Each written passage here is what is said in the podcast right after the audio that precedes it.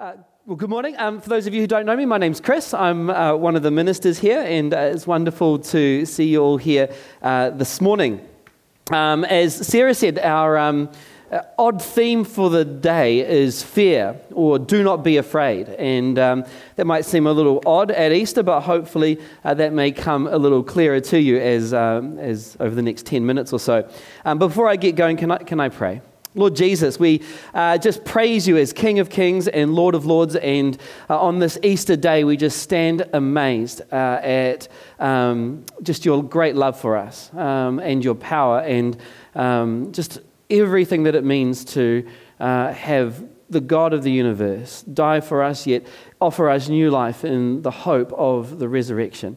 Uh, so, God, we want to praise you this morning. We want to uh, draw closer to you and worship you more and more. In Jesus' name we pray. Amen.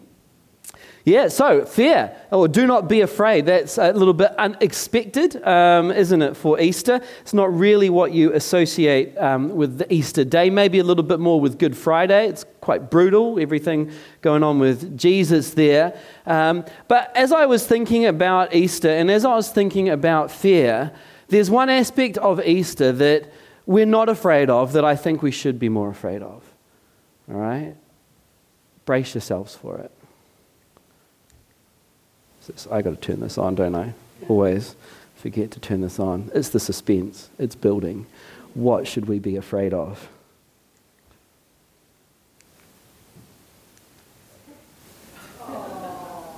Look at it. Terrifying.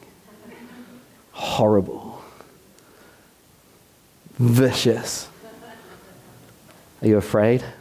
You should be. Look. Think about Easter bunnies. You don't think of something this scary, do you? Absolutely horrific. Right? We should be afraid of bunnies. Look at it. Goodness me. Bunnies, bunnies, bunnies. In fact, we call them bunnies, I think makes them less scary than they actually are. Um, they are terrifying. There have been hints over the years that we should be afraid of bunnies, Easter bunnies. Uh, in an historic movie, the fear of bunnies was brought out. You might know uh, these characters the characters from the documentary Monty Python and the Quest for the Holy Grail.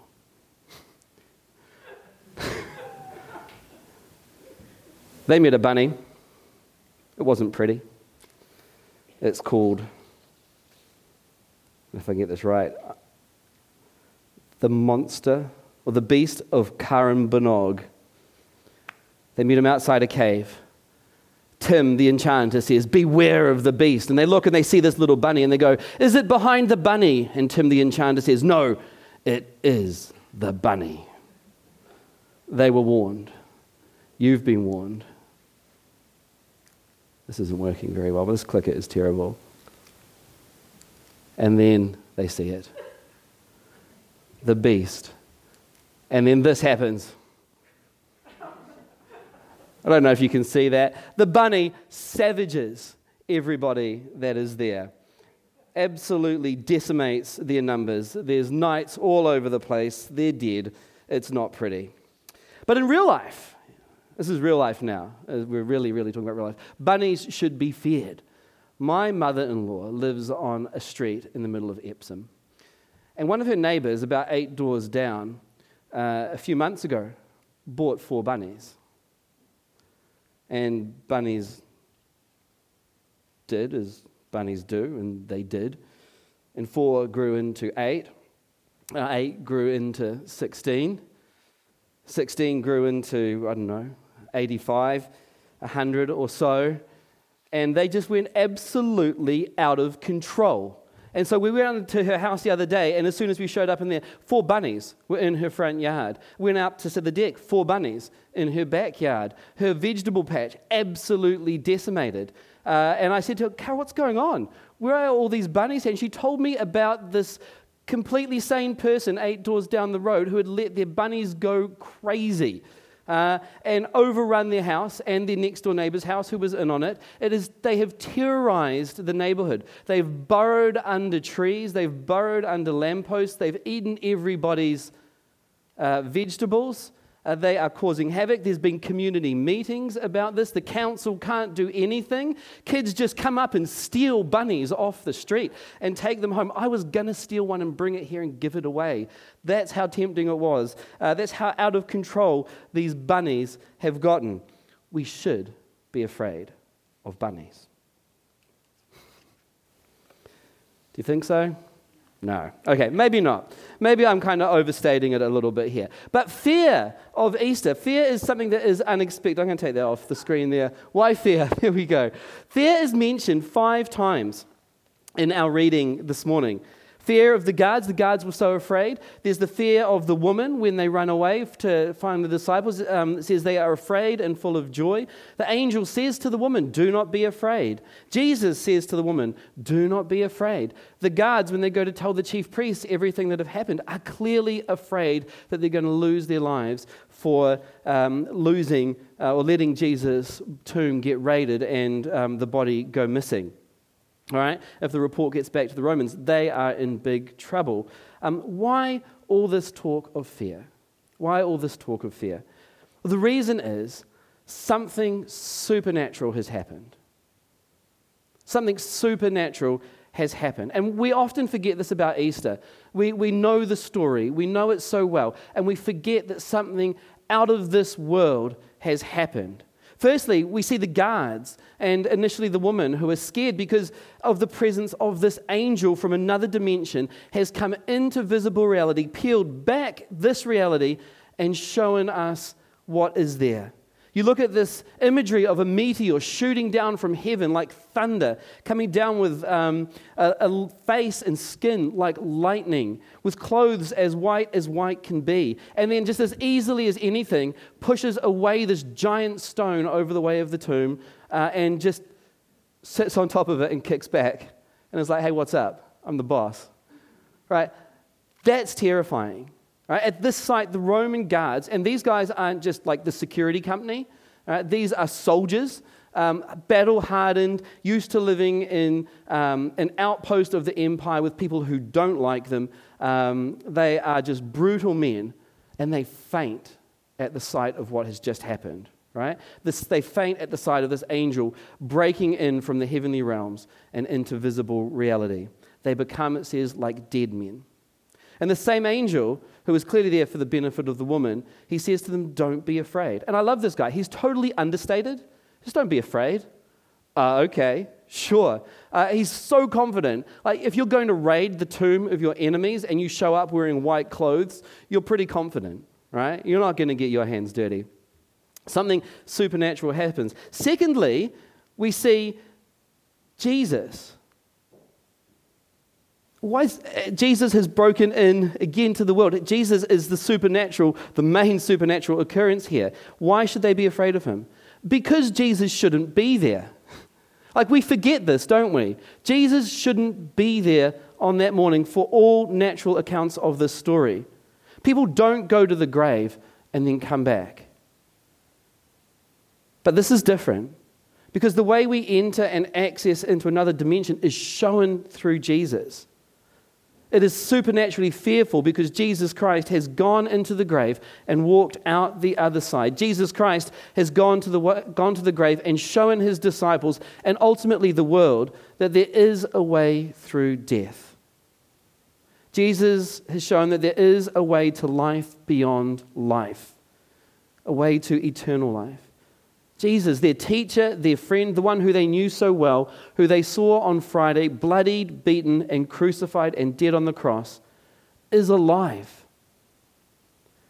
Jesus was dead, now he's alive. This should absolutely freak them out. This should freak us out a little bit. Right? We forget it though, don't we? The resurrection should freak us out. It's not natural, at least from our perspective. Death should have the final say from our perspective. And we all know this. Well, why? Well, according to the Bible, it is our rebellion and sin against God and His intentions for the world that has ruptured our relationship with our Creator, who is the source of life. And as we're disconnected from God, that fullness of life that only He can bring and that we need perfect relationship to access is ruptured. And so death and sickness come into the world. But that's where Jesus steps in. Jesus is God come to us, 100% man, 100% God, to live the perfect life, free from sin, so that we could uh, live the life that we could not live. And he did it on our behalf. He came to undo the sin and chaos of the world, came to undo the death and sickness, came to undo the destruction. And there are hints of this all the way through Jesus' life that point us to what's going to happen at Easter. As we read the historical accounts of Jesus' life in the gospel stories in the Bible, we see of his perfect, sinless life. He begins to unravel the chaos of this world that we all know so well. And he starts to bring a new reality into this life. He heals people of their sickness, he raises people from the dead, he calms storms, he brings justice to relationships, abundance of food to those who have none. Jesus, in Jesus' life and ministry, he was telling people and showing people what he was doing and what he was going to do at Easter. He was telling everyone and showing everyone that God was changing the way of this world from one of sin and death to one of life and freedom and restoration of relationship with God. In Mark 10 and Matthew 20, Jesus said that he came to give his life as a ransom for many, to ransom us from the power of sin, death, and sickness and hell. For God and his family and his kingdom. In John 2, Jesus says that he is the new place where relationship with God is restored. He is the place where sacrifice and atonement for sin is made. He is the bridge between God and humanity. He is the place where God dwells amongst people. And He is the place where true life can be found. But of course, anyone can just say these things, can't they? I could say them. Uh, but they wouldn't be true. Why should we believe Jesus? And people can do great things and start great movements, but it doesn't mean they're God. It doesn't mean they've got the power to give us eternal life. So, why should we believe Jesus? Why is he different? Well, St. Paul in the Bible says Jesus was declared to be the Son of God in power according to the Spirit of holiness by his resurrection from the dead. That Jesus was sinless, that Jesus was perfect, that the words that Jesus spoke were true, that the claims he made him, about himself, that the claims he made about himself having the, the ability to give us eternal life are proved true only because Jesus was raised from the dead. Because he was sinless, death had no power over him. Because he, of the resurrection, it proves that the things Jesus said are true. It proves he wasn't crazy. He claimed to be God. He claimed to rescue us. And all this is true because he delivered on his promises. An account after account is recorded in the Bible where the people of the early church say that they've seen Jesus resurrected. They say they've talked with him, they've physically touched him. The resurrection was real. In 1 Corinthians 15, Paul says, if it's not real, then we're just liars. If it's not real, we're all just fools. If it's not real, he says, we are the most of all to be pitied. All the disciples went to their deaths penniless, without nothing in the world because they refused to deny Jesus Christ had, raised from, had risen from the grave. So, why should we not fear? Well, because we remember Jesus' words. And because his words have been proved true.